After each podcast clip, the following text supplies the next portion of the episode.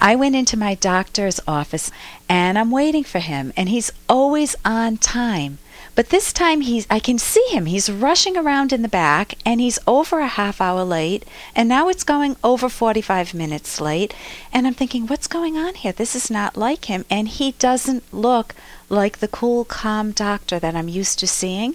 He's usually very warm and affable and so I catch his eye, he sees me and uh, very abruptly, he says, Listen, I'm trying to get my parents out of Florida. I've got to take care of this before anything else. I've got to get them on a plane, and everybody is trying to get out of Florida. That was during the hurricane. Now, how do you deal with the aftermath of a hurricane, or a tornado, or a fire, or maybe a layoff at work? It's not something that many of us give thought to in our everyday life, but there are professionals who make it a lifetime career. With me today is Dr. James Campbell, who is the Rhode Island coordinator for the American Psychological Association and the American Red Cross Disaster Response Network. And he's a frequent consultant to corporations regarding crisis response and threat of violence. He's the director of the University of Rhode Island Counseling Center, and he teaches courses in traumatic stress and workplace violence. And he's even written a book, Hostage Terror and Triumph. Welcome to the show, Dr. Campbell. Oh, thank you very much. It's a pleasure to have you with us today. Give me a brief overview of what you do. You know, I talked about my doctor being in a crisis because he's afraid for his parents. They're elderly, they're in Florida, they've just been through hurricane after hurricane. That was that season where there were multiple hurricanes. Help me understand what you do as a disaster expert and how you deal with these type of situations. Okay the particular role I assume would uh, frequently depend upon the context. Things occurring at the university, for instance, I would typically be the lead mental health person uh, on the scene and the uh, decision maker in terms of, you know, what are we doing to establish services for students or faculty and staff or family members or those kinds of things. If I'm responding at a national disaster with the American Red Cross, then basically uh, do as assigned and try to respond uh, as needed. Uh, in those kinds of crises, it's usually uh, people need uh, to be pretty flexible. You could be working with a, a distraught person who's lost their home one minute. You could be helping in a shelter childcare area another minute. And the role is really to be flexible and respond to the needs as they arise. In corporate environments, role is partly to provide direct service and partly to consult with management about how to support their uh, employees and make plans going forward. When do they reopen, or when do they have employees back, and what do they say, and and you know all those kinds of things. So it's um, fairly varied depending upon the context. So the type of crisis they vary from either natural crises such as a hurricane or a tornado or a flood or a tsunami to man-made ones. Things that are either accidents, car accident, to problems at the university. What type of problems? You mentioned problems with students. What type might cause a big crisis on campus?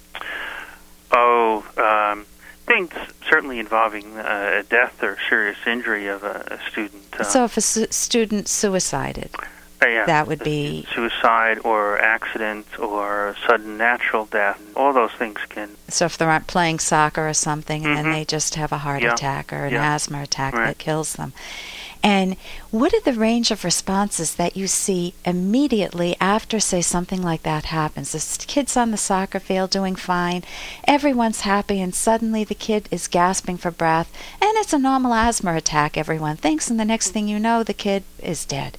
Mm-hmm. The child has a heart attack. If you were on the scene there, what would you do? Well, uh, of course, the, the first thing to attend to is the medical needs um, and making sure that appropriate police, fire, rescue, whatever that might uh, entail. But in focusing mostly on the social mental health issues, you would see a range of responses generally, and it varies quite a bit depending upon the population that's affected and on the nature of the event. But there'll be some people responding quietly, more stoically. There'll be people in shock and unable to act for a time there will be uh, sometimes people who are responding very um, in a very agitated way, even yelling or screaming or crying or things like that. And so it can vary quite a bit. And what you try to do is bring a bit of order and safety to the scene. If there's, say, um, the incident that involves something that's pretty grisly, you don't want people to be exposed to that. So a car accident where people exactly. or 9/11. Yeah, right. Or you know, a violent event or, or things of that nature.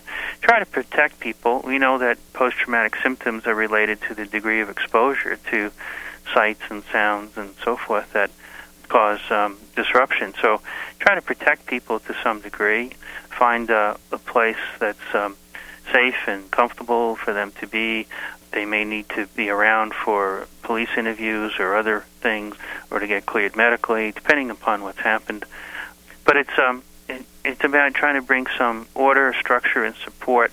People in, in shock sometimes need some gentle guidance. Um, So what are some things you might say?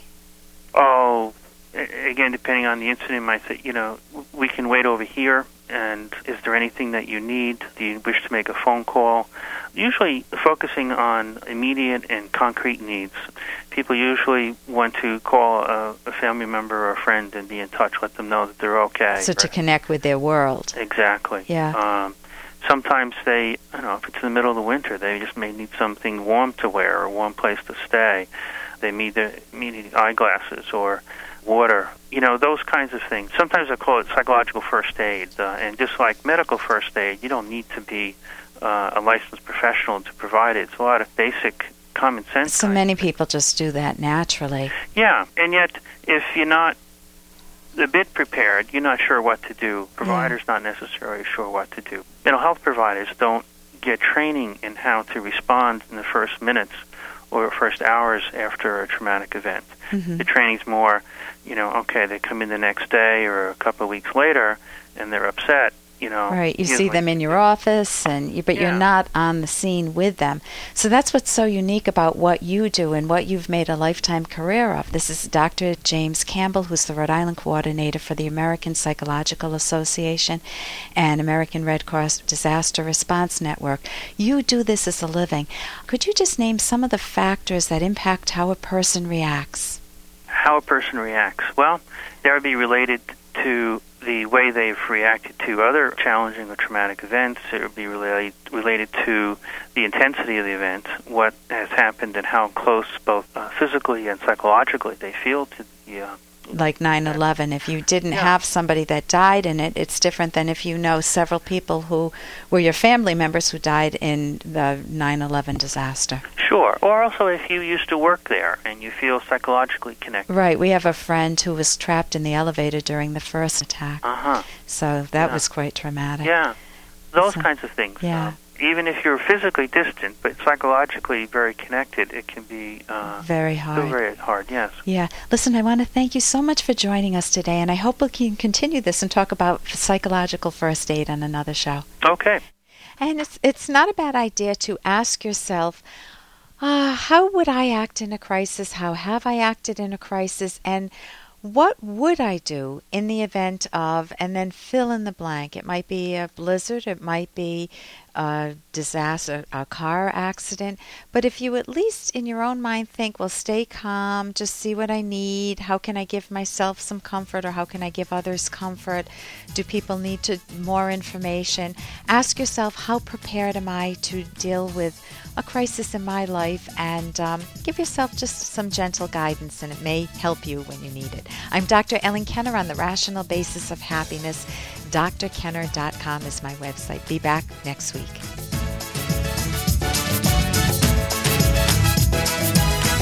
Here's an excerpt from The Selfish Path to Romance, the Serious Romance Guidebook by clinical psychologist Dr. Ellen Kenner and co author Dr. Edwin Locke. Wanting appreciation for your good qualities and actions, which we call wanting visibility, is the opposite of wanting approval to eliminate your self doubts. The essence of love is not filling a self esteem void, but valuing genuine good traits in one another.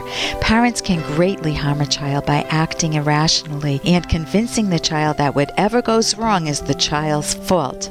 Parents can also instill self doubt and anxiety by not showing love and concern for their child. Some poorly treated children spend their lives trying to undo the damage by getting others to parent them, often their partners. This does not work. You need to learn to value yourself, perhaps with professional help. You can download Chapter 1 for free by going to drkenner.com, and you can buy the book at amazon.com.